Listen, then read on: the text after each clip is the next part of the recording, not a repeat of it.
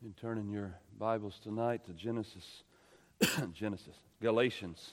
It's totally different than Genesis. Galatians chapter 3. Galatians chapter 3.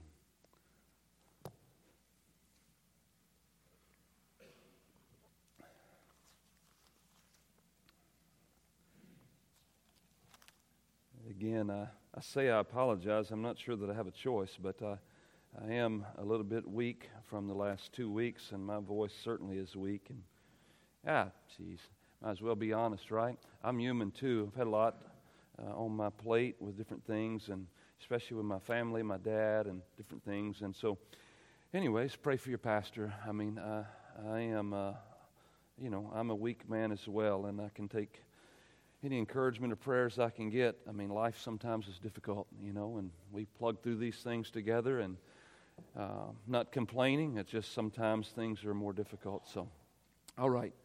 Galatians 3 10 through 14. Um, I tried to title this sermon. It's a little bit long of a title, but um, A Life of Monotonous Existence versus the Fruitful Life of Faith. So, some of us are sometimes we just go through the motions of life. Really not any ups or downs. It's just kind of got caught up in the hamster wheel of running and never seeming to get anywhere, uh, versus living a fruitful life that's based upon faith in the finished work of Christ.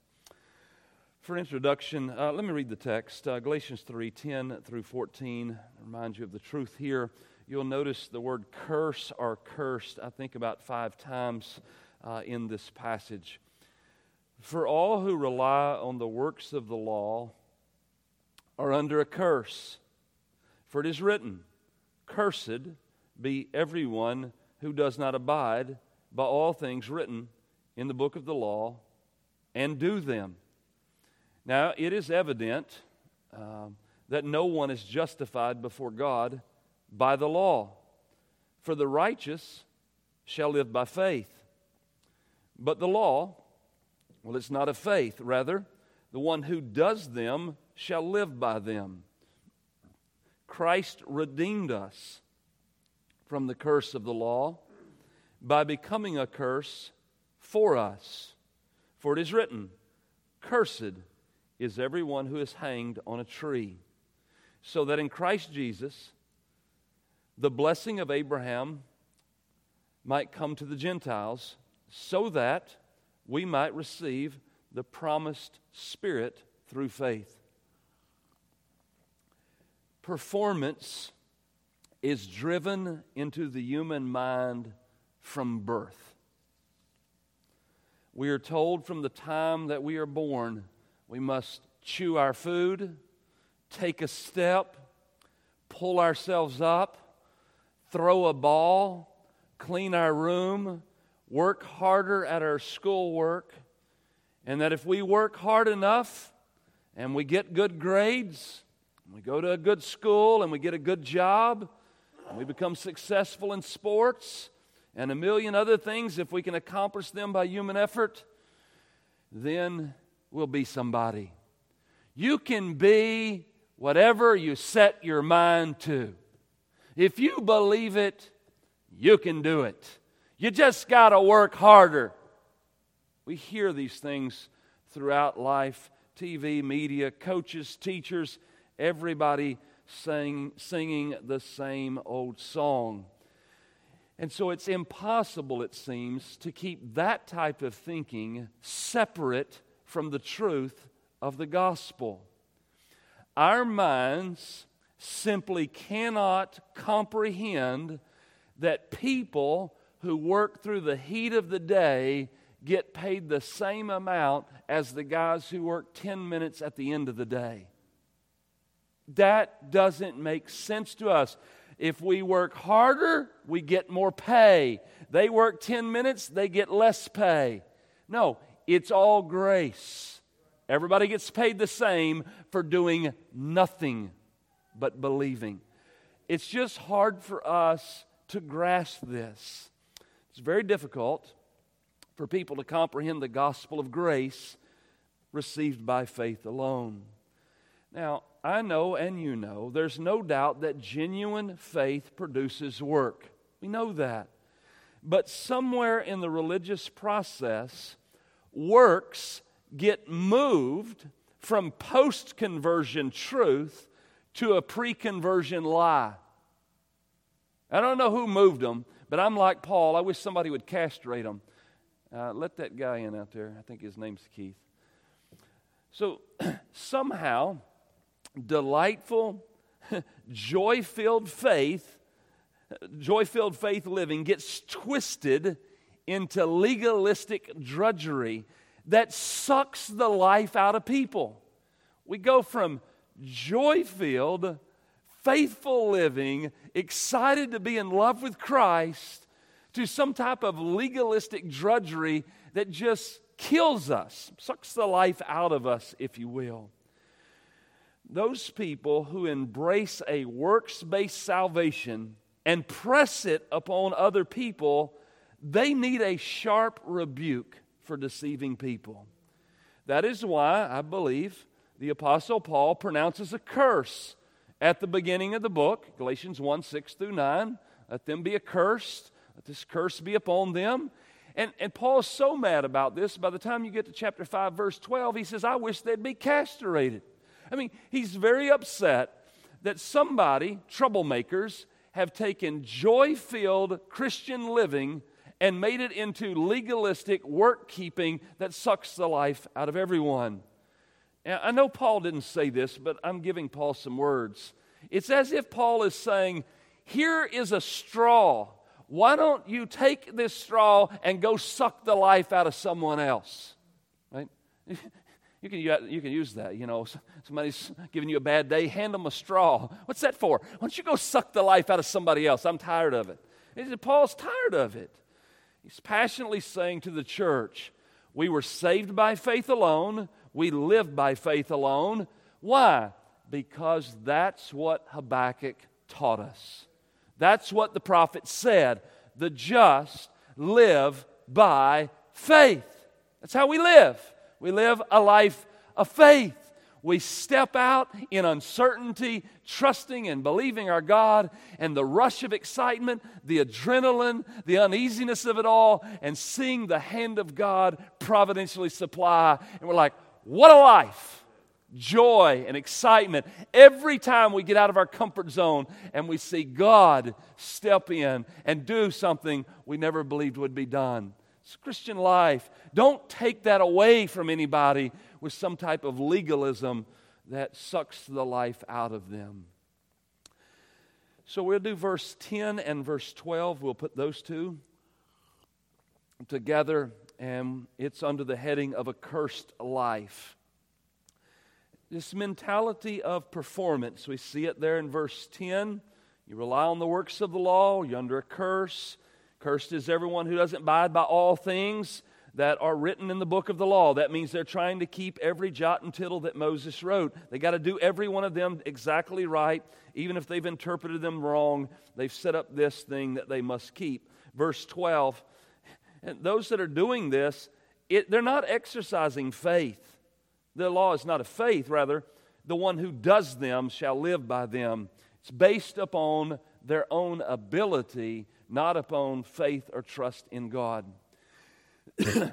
now, let me reword verse 10, the beginning, and I would translate it this way For as many as are, A R E, it's a to be verb, as are of the works of the law.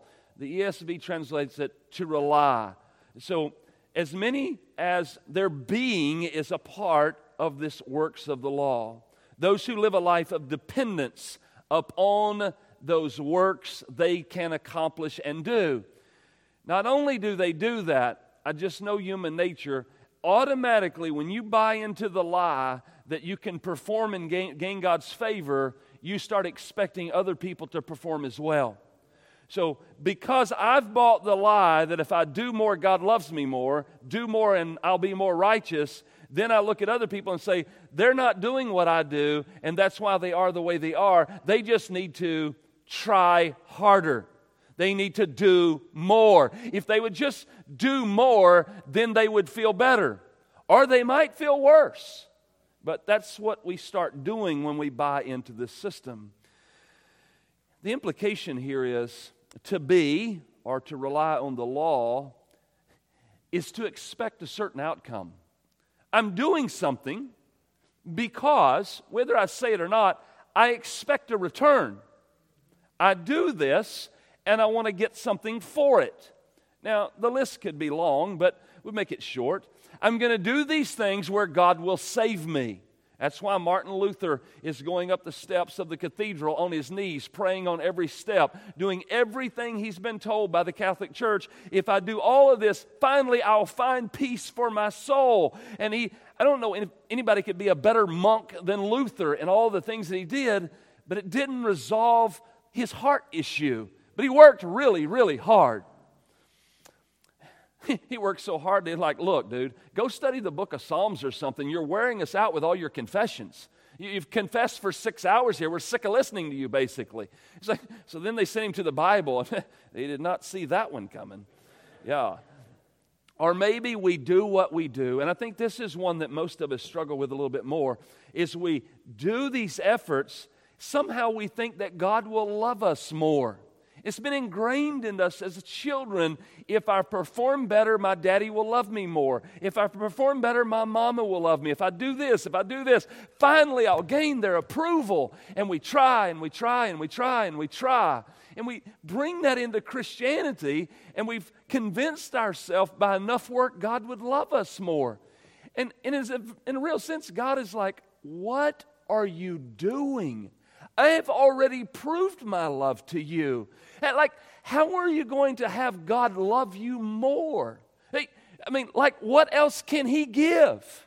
He gave His only Son. He's give the best gift heaven has to offer. Like, what do you expect Him to do? He can't give another son. He only has one. I mean, what better gift? He give you the gift of redemption, adoption, forgiveness, all of these things He's given. We just need to believe it not try to earn it. Maybe we do the things that perhaps somehow God will grant me righteousness. And again, all of your righteousness is in Christ by faith. I'm righteous today not because of what I do, but because of what He did. You say, Well, Brother Randall, you always say we need to read our Bible. Well, you do but not to gain something in the sense that God hasn't given you righteousness or God hasn't given you love. You need to read your Bible just because you love Him. Isn't not to gain something. You ought to do it out of delight and joy, not out of keeping some list of standards. So, performance is a problem.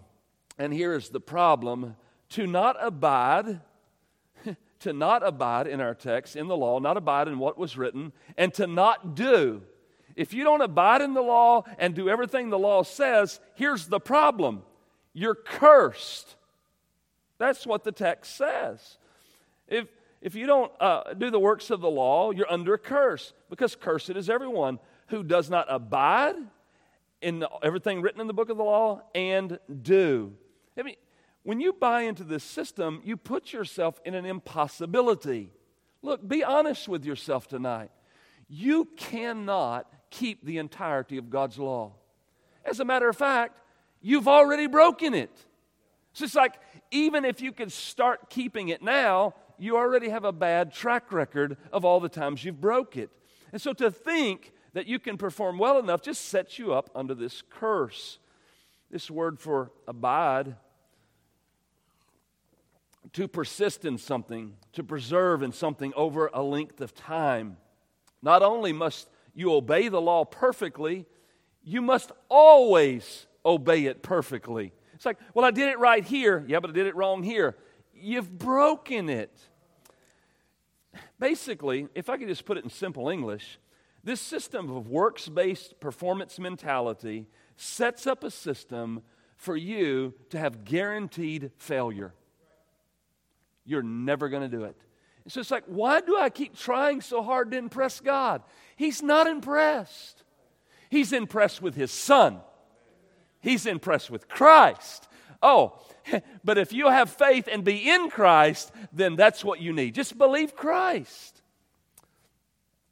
The word to do, to carry out an obligation, uh, to do, to keep the will of the law obediently, uh, a lifelong of abiding. Let me put it this way Moses said it like this. This is what Moses taught. He said this quote, Cursed be anyone who does not confirm the words of this law by doing them. And all the people said, Amen. We'll do whatever you say. Three verses later, you're like, Hello, have you not heard anything I've said? You've already broken all this stuff. But that's what the law taught. The law was never intended to save, it was to show us the impossibility of being able to save ourselves. The word for curse, curse or imprecation, there's two different Greek words here for curse, pertaining to being under a divine condemnation, God's divine curse on someone. The Old Testament context would be this two mountains, Mount Ebal and Mount Gerizim. Look back in the Old Testament, you see those mountains there. And so in Deuteronomy 11, verse 29, when the Lord your God brings you into the land that you're entering to take possession of it, you shall set the blessing on Mount Gerizim and the curse on Mount Ebal. That's where the blessing and the cursing will be. Now, you remember a passage, and I don't know the chapter, but you can look it later, but his passage is in Psalms. Who can ascend the hill of the Lord? He who's got clean hands and a pure heart. He's like, he gives this description, and you're like, there's nobody like this. Well, there's one. And he climbed the mountain for us. He secured the victory for us, and we believe him. And that's where our righteousness is found. Now, as I think about this thing, I think about the performance that we're in, seem to be locked into and the problem of being under a curse. And then I give you what the result is. And this is kind of a reach, but here's some practical things that I think happen because of this. In verse 12, it says, By the law, but the law is not of faith. See that there in the text. The law is not of faith. Rather, the one who does them shall live by them, based upon my abilities, my efforts, not faith. And here's what I think happens with us we are more apt to be involved in things we can do rather than doing things where we're put in a position where we're uncomfortable and have to live by faith. So it's easier for me to do a list of rules than to simply trust another. This is scary to me to go into uncomfortable circumstances not knowing the result and just believing God. Here's an example Abraham, where are we going? I, I don't really know, but God will show us when we get there. If you don't know where you're going, how do you know the direction? I'm not real sure about that either, but I'm going. Why are you going? Because I believe God. That makes no sense to us. Who does that? The only person who can do that is a man of faith. But you're like, you're telling me a guy just walks out of his house and just departs from his land and goes off to another land and doesn't even know where he's going or what he's doing, he knows that God told him. It's faith. That kind of living is exciting. You know one, we'll make one contemporary that you know. What kind of idiot leaves Texas and goes to Mexico City and doesn't even know how to say hola in Spanish and just lives in the bad side of town in order to build a church? That makes no sense. Do you know the number of people that told Jonathan this is the worst idea you've ever came up with? But he believed God called him to go. So he just went. And now look, now he's like uh, an indispensable tool. I can't do half the ministry I do without him. It's like all of that 10 years is a result of a man doing something by faith. It's exciting, it's challenging, but we're not comfortable with that. And so This is religion at its finest. We want a religion that does not require faith. Go to church, I can do that. Give an offering, I've got a dollar. Good behavior, look, I'm a good kid. I don't cuss and I don't smoke and I don't drink, so I'm good. Gloat about numbers, it's a, the system of the entire Southern Baptist Convention. Report a number and everybody claps. I can do that. I can report numbers. Look at our building. We built a new wing. We built a new this. We built a new that. We're laying the groundwork for a new church. Yay, y'all are doing good. We had a fundraiser and we raised a million dollars and now we're doing a new project and everybody rejoices in what we do. Programs, events, all of those things. We got a bouncy house and some hot dogs and we had 100 kids. Look, an atheist could pull that off. It's, we can do that. Something we can do. We gauge people based on performance scales. We graph the performance and we determine what the scale of righteousness is.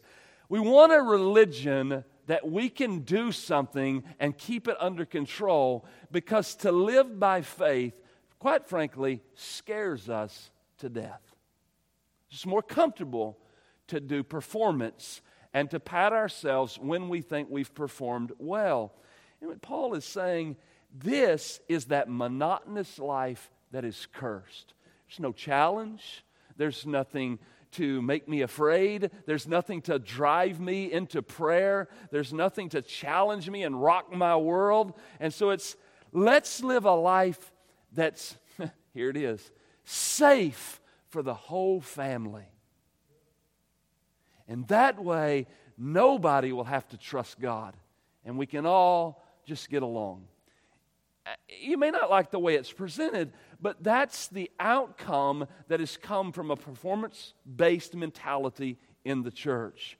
So, uh, in form of application, is say, look into your heart and examine your life. Why do you do what you do? You have to ask yourself that. Why are you doing it? To gain God's love, to gain salvation, to gain righteousness, to make other people think well of you because you try really hard?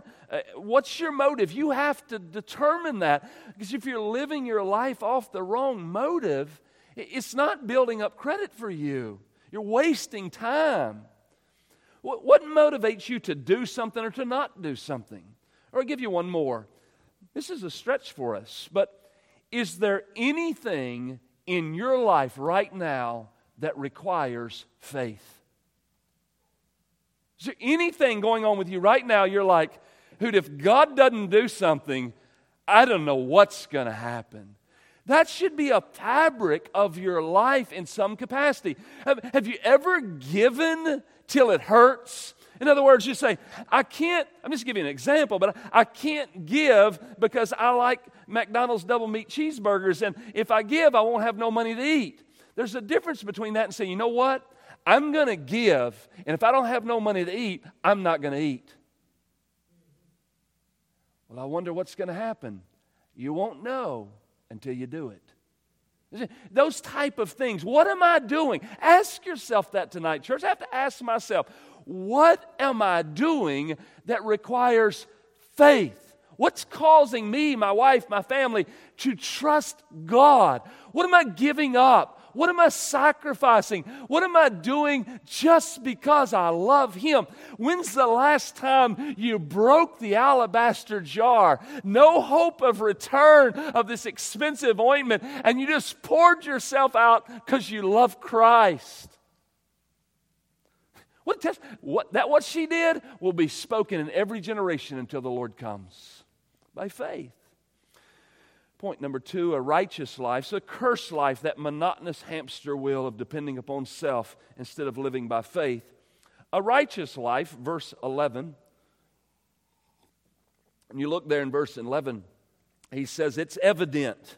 Now it is evident, it's clear.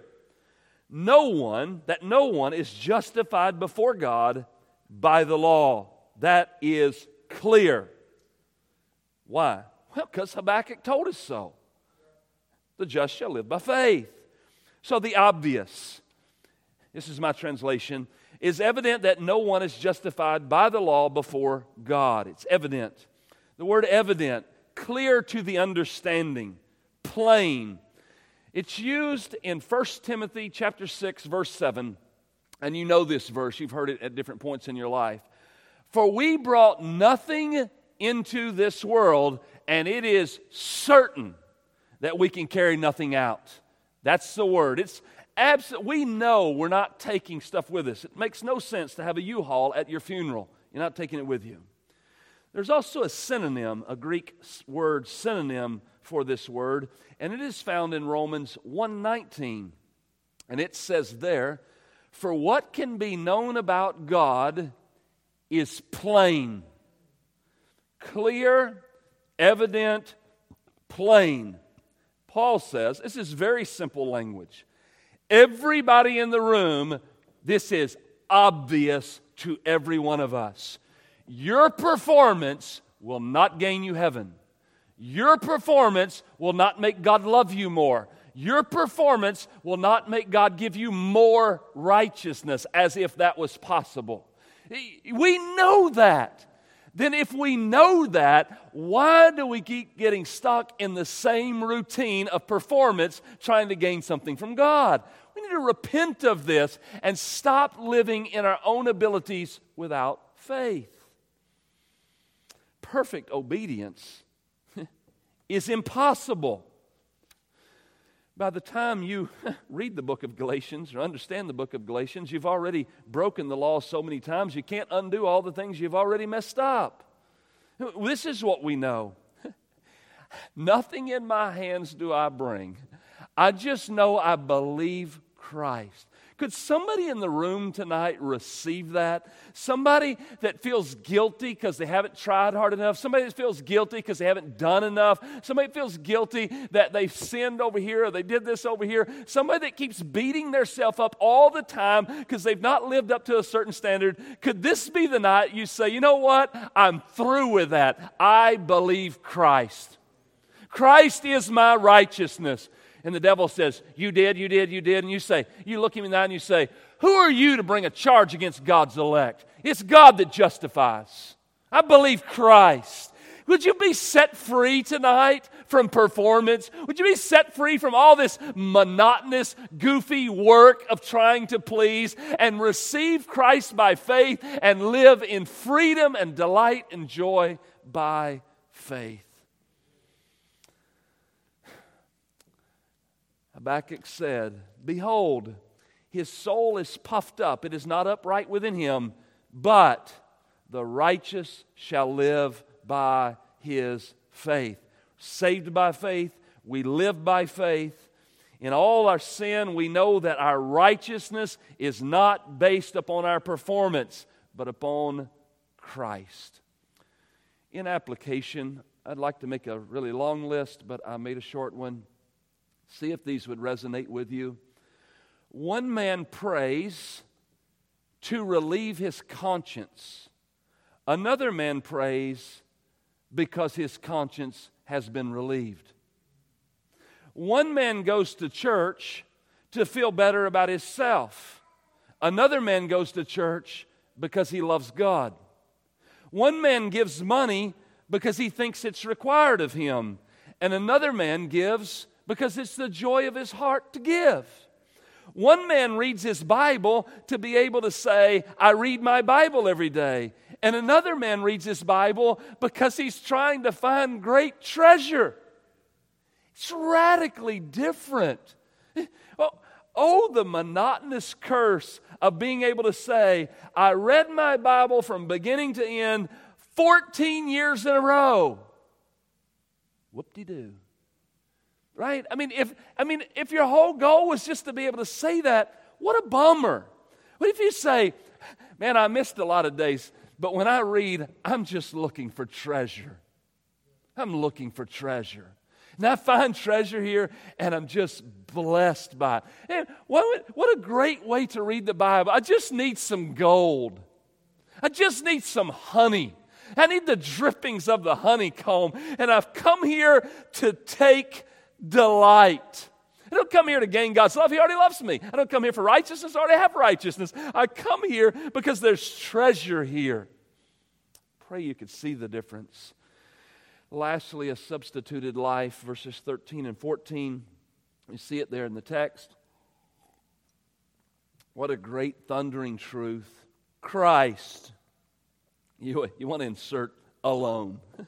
Christ alone redeemed us from the curse. Maybe you might want to insert a whole phrase Christ, without any help from us, redeemed us from the curse. Well, I can't make you, but I'd say amen. If you're under a curse and somebody redeems you out from under a curse and you understand what a curse is, amen. Thank you for Christ. Because without Christ, guess what? I'd stay under the curse. I'd die in the curse, and for all of eternity, I would be cursed. But Christ redeemed me from under this curse. The curse of the law. How in the world did he do this? Mystery of all mysteries. The sinless Son of God became a curse for us. For it's written, Cursed is everyone who is hanged on a tree. So that in Christ, so you get two purpose clauses. So that is the clause. You get that twice. So that Christ, Jesus, so that in Christ Jesus the blessing of Abraham might come to the Gentiles. Second one, so that we might receive the promised Spirit through faith. Christ accomplished redemption. He did not make redemption possible, Christ redeemed. He did not put a key in the front of the door and leave the choice of opening it to you. It's like I picture a jail cell, and it's like some people envision that Christ comes and lays a key right outside the door. And it's like if you just slide your hand through and pick it up, you can unlock and let yourself out. No, Christ kicked the whole stinking door down. He set you free. He delivered you out. He did this out of His own power and of His own will. How did He accomplish such redemption? One of my favorite Greek words, huper. He stood in our stead, He stood in our place, in our behalf, for our sake. He was cursed so that we would be blessed. You cannot help but to think that great sermon preached by Charles Haddon Spurgeon on Isaiah 45 22. Look unto me and be ye saved, all ye the ends of the earth, for I am God and there is none else and you look at that text and you go back to Numbers chapter 21, and all these people are sinning. God sends a curse upon them. All these serpents come. All these serpents start biting them. When they get bit, they die. And thousands upon thousands are dying. He says, Take this bronze servant, serpent, put it upon a pole, and whoever looks at it will live. And everybody who looked lived. And the people who didn't look died. All they had to do was look. And then you go to John chapter 3, and you look in John chapter 3 with Jesus and Nicodemus, and he says, he takes that same story the Son of Man must be lifted up, and whoever believes him shall have eternal life. All you have to do is look. I love that passage so much. The remedy for sin is not do, look. Look to another. Look to one besides yourself. Don't look in the mirror. Spurgeon said of that event when that sermon was preached, this is what he said. He said, I was waiting upon 50 things to do, but the text simply said, Look. He said, He looked and he looked and he looked until he almost looked his eyes out. Oh, would that set you free tonight? That every time you condemn yourself, every time you don't feel like you've lived up, it's true of all us. None of us have lived up to anything. None of us have performed well enough. In that moment, from this text, would you look to Christ and say, But there stands all my righteousness? Two purpose clauses so that and so that the blessings of Abraham might come to the Gentiles, that be us, so that we might receive the promised Spirit. How? By faith alone. Application live in thankfulness for Christ, not working to gain Christ, doing what you do out of gratitude, joy, and love. Oh, I guess there could be a million different examples to do these things. And uh, he's not here, and he'll probably never hear this, and that's fine. But Jonathan is a good friend. Jonathan Murdoch, Trinity Baptist Church, is a good friend. And he don't have a lot of money, he don't have a lot of things, but he's a good friend. I don't know of anybody that gives me more encouragement and more genuineness than him. And you know what effect it has? I don't do things to gain his friendship. I just want to do things for him because I love him. That's what I'm trying to communicate to you about Christ. There is no better friend than Christ. There's no one who's done more for you than Christ. The response is, I just want to serve him because my heart's full of love and gratitude. I'm not trying to gain something. I just want to do these things because he's done so much for me and I love him. It shouldn't be complicated. I'm not doing this to gain love or to gain righteousness. I'm doing this because I have those things. Live in worship of Christ. Don't live working to be accepted by Christ. Live because you're already accepted. Philip Bliss wrote this many years ago, page 472. No, I'm not going to sing it. No, we're not going to sing it, but that's okay. I think, I don't know a lot about Philip. I've read some things. I don't know him all that well, but I think he nailed a home run here. I don't remember this song growing up in church, but I know it was in the Baptist hymnal. It's been there for a long time. We've sang it here at some point in life, but just hear the words. This is the closing tonight, and we'll be done. It says it this way Free from the law, O happy condition, Jesus hath bled, and there is remission. Cursed by the law, bruised by the fall, grace hath redeemed us once for all. Stanza 2. Now we are free. There's no condemnation. Jesus provides a perfect salvation. Come, come unto me. Oh, hear his sweet call.